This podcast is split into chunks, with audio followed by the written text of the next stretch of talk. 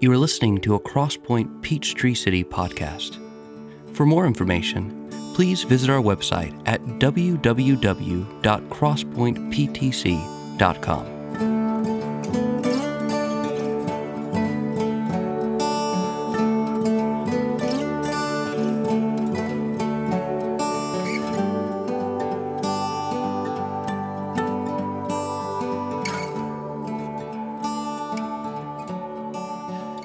last week, we, we spent the bulk of our time in, in 2 Timothy with Paul's exhortation to young Timothy, his disciple and protege, to both continue in the sacred writings and preach the word. There's a both and there. Continue in what you have learned and have firmly believed, Paul says, knowing from whom you learned it, and how from childhood you have been acquainted with the sacred writings which are able to make you wise for salvation through faith in Christ Jesus.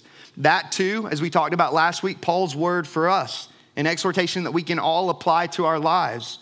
Continue in the word, abide in the word, remain in the word.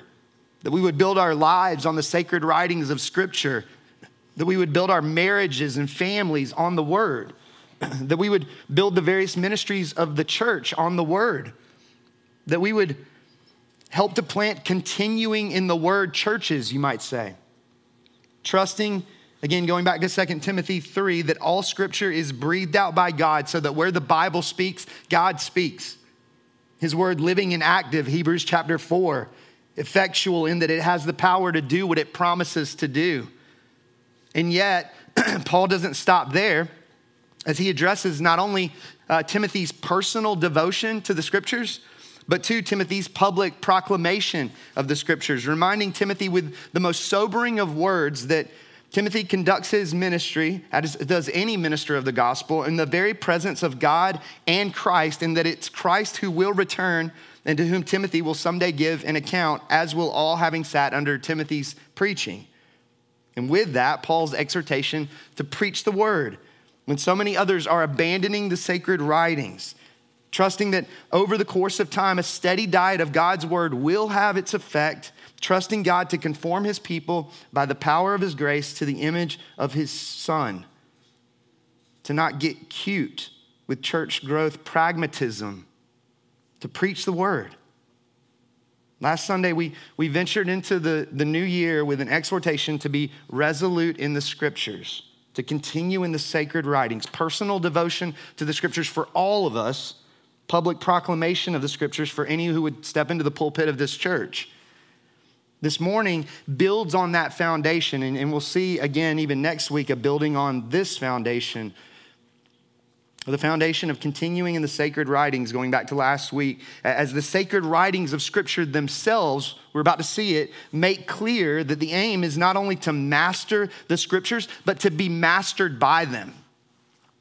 Looking at this morning's passage, the, the book of Lamentations, it's written by an eyewitness who uh, survived the destruction of Jerusalem and the, the ransacking of the temple. And with that, the, the death and starvation of, of so many people in the midst of the siege and the exile of God's people to Babylon. This book of the Bible providing us, and the name tells it all, with a raw, honest depiction of human emotion, capturing something of the, the fullness of the human experience in, in that regard. Its authorship anonymous, inviting all of us to, to identify with the substance of the writing for ourselves, inviting us to declare with the author, Lamentations chapter 3, verse 1, I am the man who has seen affliction. If you pick up in verse 17 of Lamentations chapter 3, the author says, My soul is bereft of peace. I've forgotten what happiness is. So I say, My endurance has perished. So has my hope from the Lord. Right? For some of us, and we talked about this throughout the course of the Advent season, as it brings up not just a joyful celebration and looking back on the first coming of Christ into the world, but a hopeful anticipation, a deep longing for the second coming of Christ to set all things right, that we live outside of Eden. These words hitting close to home for those of us having navigated a few of those dark nights of the soul. Again, to use that poetic language of Ecclesiastes, for everything there is a season and a time for every matter under heaven a time to weep and a time to laugh, a time to mourn and a time to dance. The author of Lamentations, he finds himself in a, a season of weeping, a season of mourning, a moment of real sorrow and despair, recorded honestly and transparently, mind you, right here in the God breathed scriptures. A declaration that, that we can lay bare our sorrows, our frustrations, our questions before the Lord and before his people. That we can name that which is broken in full disclosure, inviting God and, and his redeemed into our sorrow, into our pain. He goes on in verse 19 to say, Remember my affliction and my wanderings, the wormwood and the gall. My soul continually remembers it and is bowed down within me. He asked God to remember all that he suffered the bitter herbs of wormwood and, and gall, descriptive of the bitterness of his affliction. His soul having sunk down in, into the, the pit of darkness. I would ask, have you been there? Are, are you there even now, perhaps? I mean, I don't know about you, but again, I'm incredibly grateful for the honesty here. Scripture itself declaring you're not alone. We all live outside of Eden. He goes on in verse 21, and this is the crux of this morning's passage. He says, But this I call to mind in the midst of the, the bitterness of my affliction, and therefore I have hope. Notice what happens in the moment when the darkness feels the darkest. But this I call to mind, and therefore I have hope. Literally, this I cause to return to my heart. If I'm gonna have any hope of having hope, the author of Lamentation says, My heart's got to rest in something hope worthy. That's my only chance. In this particular dark night of the soul, what is that something? That truth that gives rise to, to hope and the reorientation of this man's heart? In the very next verse, he says, The steadfast love of the Lord never ceases, his mercies never come to an end. They are new every morning. Great is your faithfulness. How does he know? How does he know that the steadfast love of the Lord never ceases? How does he know that God's mercies never come to an end? How does he know that the faithfulness of the Lord is great? He can know something of, of God's wisdom and, and power, Romans 1, by looking out on the landscape of creation, surely. How does he know about the love of God, the mercy of God, the faithfulness of God? Exodus chapter 34, verse 6. The Lord, the Lord, a God merciful and gracious, slow to anger, and abounding in steadfast love and faithfulness. Right, going back to last week, here you have a man having continued in the sacred writings, 2 Timothy chapter 3, whose understanding of God's nature and character is not the product of human speculation, but rather divine revelation. How does he know that the steadfast love of the Lord never ceases? How does he know that God's mercies never come to an end? How does he know that the faithfulness of the Lord is great? The answer, we just sang it. The Bible tells him so. The sacred writings tell him so. A man having familiarized himself with God's word, here calling to mind the truth therein in a moment of deep sorrow and bitter affliction, giving rise to a song of hope, the very lyrics of that song inspired by the sacred writings of Scripture. It's something that we see too in Mary's song of praise. Luke chapter 1, the lyrics of, of that great Christmas carol drawn from at least, at least nine Old Testament books of the Bible. Mary, too, a woman well versed in the scriptures, she was. So well versed that when prompted to sing of God's character, nature, and being, the lyrics of her song flowed from the very pages of God's word, just seeped out of her. Her knowledge of the scriptures informing her trust in the Lord when she didn't have all the answers in the moment, when she wasn't sure how God would bring it about, his faithfulness to keep his promises, to carry out this story of redemption with her part in it See it too in the temptation of Jesus in the wilderness, Matthew chapter 4. In Jesus' case, up against the whispers of the devil of hell, as if our own inner voices weren't enough to contend with. The enemy calling into question the trustworthiness of God's word and the security of Jesus' identity as God's beloved son. even going so far as to quote scripture, taking Psalm 91 out of context in an effort to try to take Jesus out. That is sobering. What does Jesus do in his very own dark night of the soul? Answer the same thing that the author of Lamentations does calling to the, the truth of God's word to mind, running three times to the sacred writings of Deuteronomy in response to the father of lies.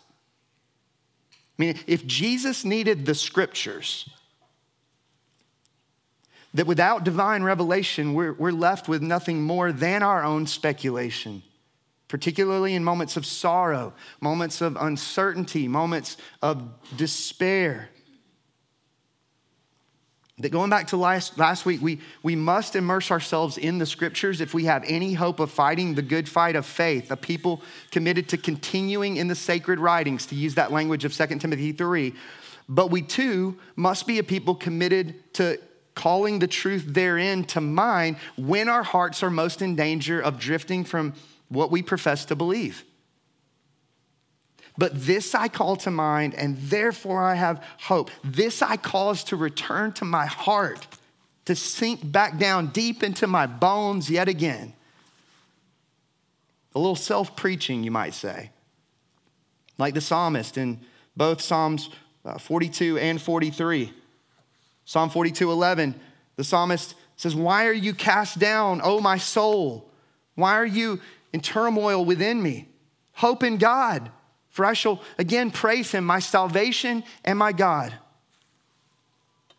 Martyn Lloyd-Jones argued from the, the lyrics of Psalms 42 and 43 that we need to regularly be grabbing ourselves by the proverbial collar and saying, Listen up, self.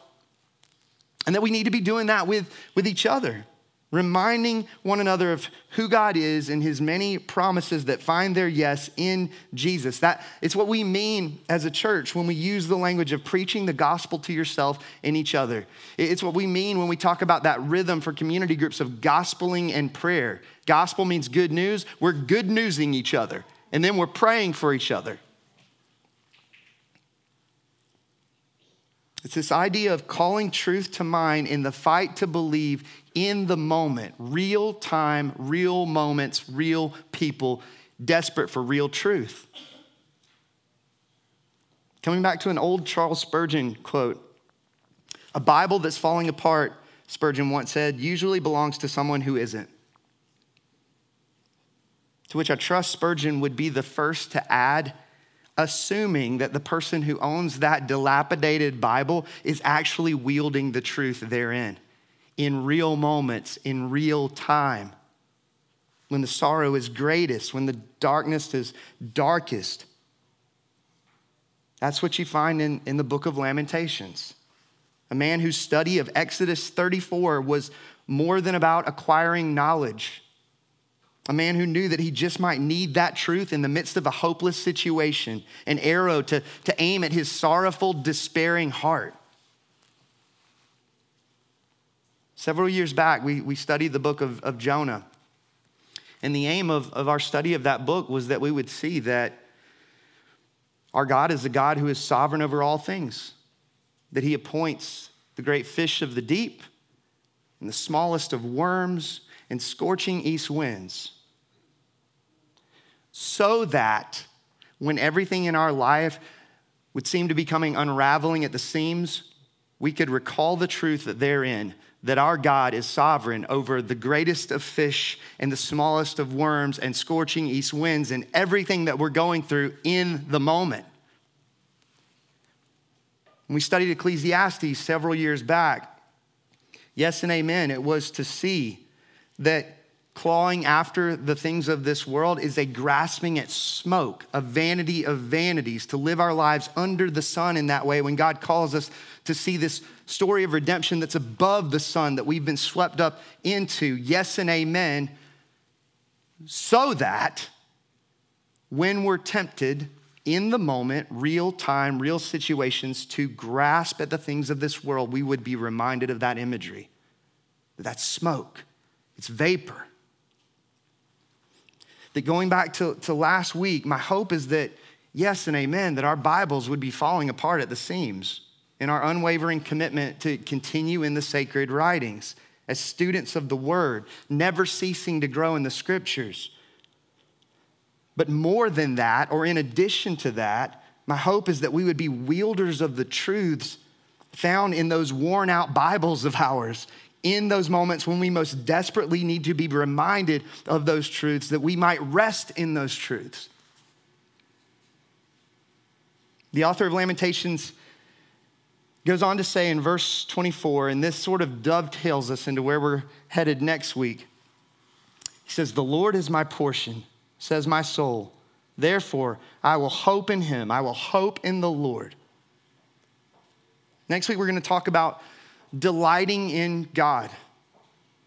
I want to make the point that it's possible to make a, a, a, discipline out of continuing in the sacred writings and even knowing how to recall those things to mind in a, such a formulaic way that we miss actually delighting in God, in a, in a redeemed relationship with our Creator and, and Rescuer. Notice that the author of Lamentations, here in verse 24, he declares God Himself to be His greatest treasure, more than rescue from the dark night of the soul in which He finds Himself like Shadrach, Meshach, and Abednego in Daniel chapter 3, as they awaited their fate in refusing to worship Nebuchadnezzar. What do they say? Oh, Nebuchadnezzar, we have no need to answer you in this matter. If this be so, our God, whom we serve, is able to deliver us from the burning fiery furnace, and he will deliver us out of your hand, O king. But if not, but if not, let it be known to you, O king, that we will not serve your gods or worship the golden image that you have set up. As we'll get into more deeply next week, the hope is not that we would grow in our knowledge of the scriptures and our ability even to aim it at our hearts in real time, real moments, as real people desperate for real truth, only to fall short of our greatest happiness and hope in God Himself. Rather, that our resoluteness in these things that we talked about last week and this morning would lead us to truly taste and see that the Lord is good. Again, more to come on that next week as we talk about what it is to treasure God in a direct sense and also to, to delight in Him through the things that He's made without making those things idols. But for now, I would just commend to you, again, going back to last week, that that we would be resolute in our commitment to the scriptures. Or organizationally, yes and amen. Hold us accountable if we begin to veer with respect to the pulpit of this church from God's word into stories and felt needs and things that, that have relinquished their grip on the scriptures, the sacred writings. And yes and amen if our community group environments begin to veer away from the scriptures as the sure foundation for the conversations that we're having in living rooms together. But also that we would be resolute organically, personally, individually, in our commitment to the scriptures, recognizing that we're building an arsenal as we do, and then also fighting together to call the truths therein to mind. Whether it's self preaching, as Lloyd Jones uh, contended for, staring at ourselves in the mirror, so to speak, grabbing ourselves by the collar and saying, Listen up, soul. This is what you need to hear right now, and rest in and trust. Call back to mind, return your heart to, but that we would do that with each other as well. I've lost track of the number of times that I'm feeble need and I can't remember the truth that I need to be reminded of. And a brother or sister in this church reminds me and keeps me going another day. We need each other. We need the community, the family. We get into that two weeks from now. Three weeks from now, we'll see how all of this is evangelism. All of it. Everything we talked about last week, this week, where we're headed the next couple of weeks as we close out the month of January, we'll see that all of this is evangelistic in the culture that we're seeking to build with these things. But for now, I want to invite us to call the truth to mind through the song of the church. If you go back, recall the songs that we sang before we opened up the scriptures together in the preaching of God's word. Those songs were selected because they, they align with this value. You see it in just a moment. We're we're gonna sing the, the truths therein in a together way. And, and here's kind of the crazy thing about it that oftentimes the lyrics of a song, they don't all strike us the same way, right? We're, you may come in one Sunday and, and go, that, that lyric, that line resonates with me, and come back two months later and go, I'm, I feel a disconnect with where I'm at in life right now. But even when you feel disconnected from the very song that you're singing that finds its roots in the scriptures as we gather as a church, others around you are hearing your voice. And they're recalling to mind the truths that need to sink deep down into them in these moments. This is a powerful exercise we're about to practice, the song of the church gathered. Also, be an opportunity to receive the Lord's Supper. If you're a Christian, I would encourage you not to do that, but rather that your next step would be one of repentance and trust in Jesus for the forgiveness of your sins. If you want to talk more about that, I'd love to connect with you. I'll be back in the back of the auditorium for the rest of our service. Love to set up a time to meet outside of our time here as well, if you're open to that. If you are a Christian, we we take the bread representing the broken body of Jesus, we dip it in the cup representing his shed blood. Apart from the finished work of Christ, Jesus loves me, this I know, has no basis.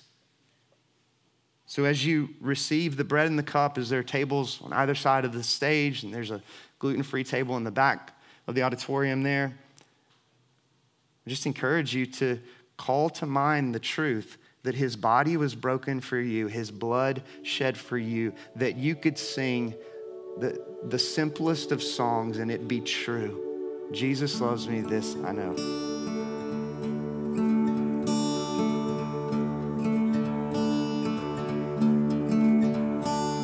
Thanks for listening. If you have any questions about this message, visit us at crosspointptc.com. There you can contact us Find further resources and directions to our gatherings. That's C R O S S P O I N T E P T C dot com.